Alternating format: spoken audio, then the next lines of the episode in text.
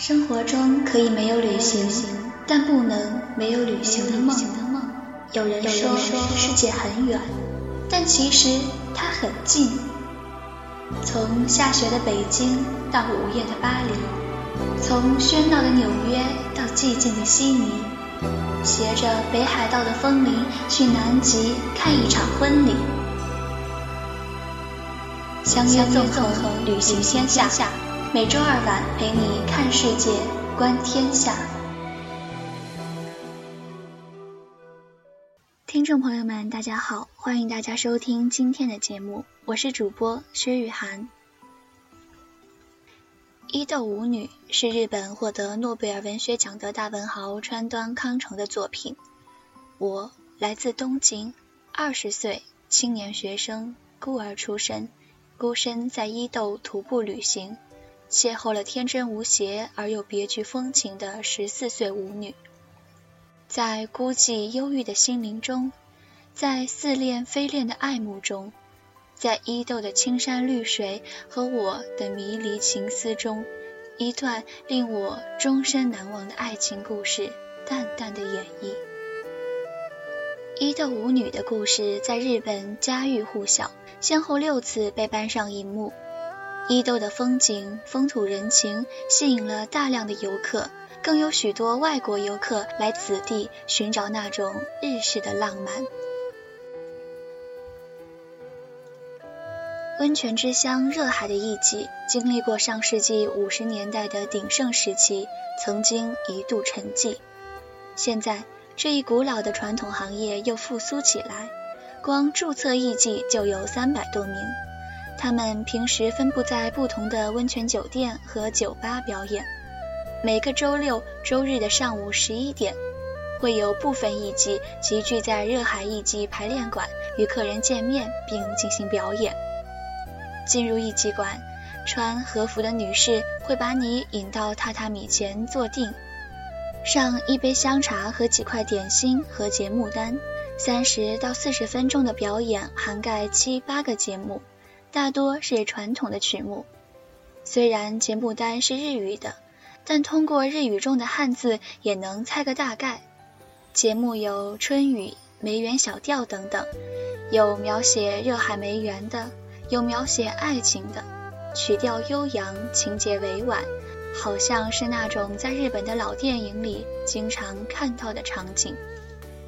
日本艺伎最早出现于日本元禄年间，至今已有三百多年的历史。原路赏花舞是热海艺伎表演的第一个节目。台上一群衣着鲜艳华丽和服、浓妆艳抹、发髻上扣着花斗笠的艺伎翩翩起舞，风情万种。每当艺伎转身，涂着厚厚的白色脂粉的脖颈在台上飘动。人们的思绪撩动，仿佛一下子回到了三百年前的日本。热海的艺伎曾经在上海世博会演出过，可见其名气之大。艺伎不但表演上层，而且服务一流，单单的谢幕就有好几分钟，相当的繁琐。艺伎全体上台，转前转后的展示华丽，最后伏地叩拜，令人感动。依依不舍。演出结束后，艺伎会走下台，邀请客人合影，与客人交谈，有问必答，然后端跪在临近门口的榻榻米上，微笑着，直到送走最后一位客人。春天去伊豆半岛旅行，一定要去享有日本第一早开梅盛名的热海梅园。热海梅园每年一到三月都会举办梅花季，国内多达五十八种，共四百六十四株梅树，成为人们的最爱。值得一提的是，这里的梅花白色居多。赏梅时天气仍然颇为寒冷，在园内可以一边享受泡足汤的暖意，一边欣赏四周迷人的梅花景致。在热海乘坐伊豆舞女号特快列车，二十几分钟就到达了伊豆半岛的又一个温泉之乡伊东。伊东温泉的历史非常悠久，在一千多年前的平安贵族时代就已经被人发掘，享有“治愈之汤”的盛名。分四处的优良泉源与每分钟六百公升的泉水量，源源不绝提供泡汤所需。常年温暖气候，让身心放松。从大浴场与足浴到房内所附之桧木泡汤池，皆使用活水。而在美肌温泉池里，随四季变化的景色尽览眼底，享受泡汤之乐。享用由伊豆山海产所烹调而成的当地料理，与欣赏四季风貌不同的日本庭园等，在此忘却俗世烦恼，度过最悠闲的时光。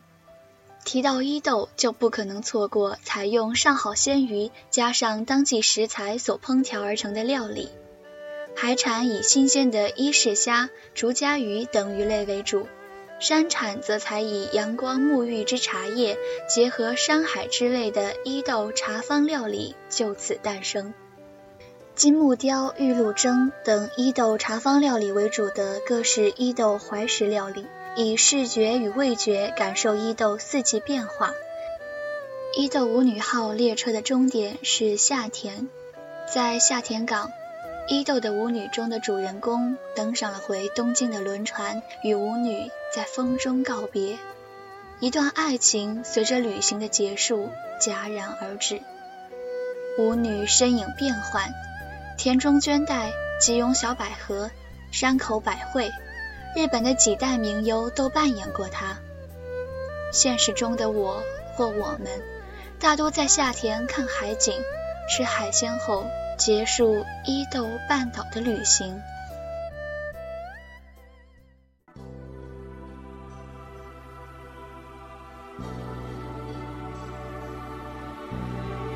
旅行始终是在行走，只有累了才会停顿。停顿的瞬间，成为了生命中一个个的故事。梦的下一站，我们要去哪里？下周二相约纵横旅行天下。本期节目播放完毕，支持本电台，请在荔枝 FM 订阅收听。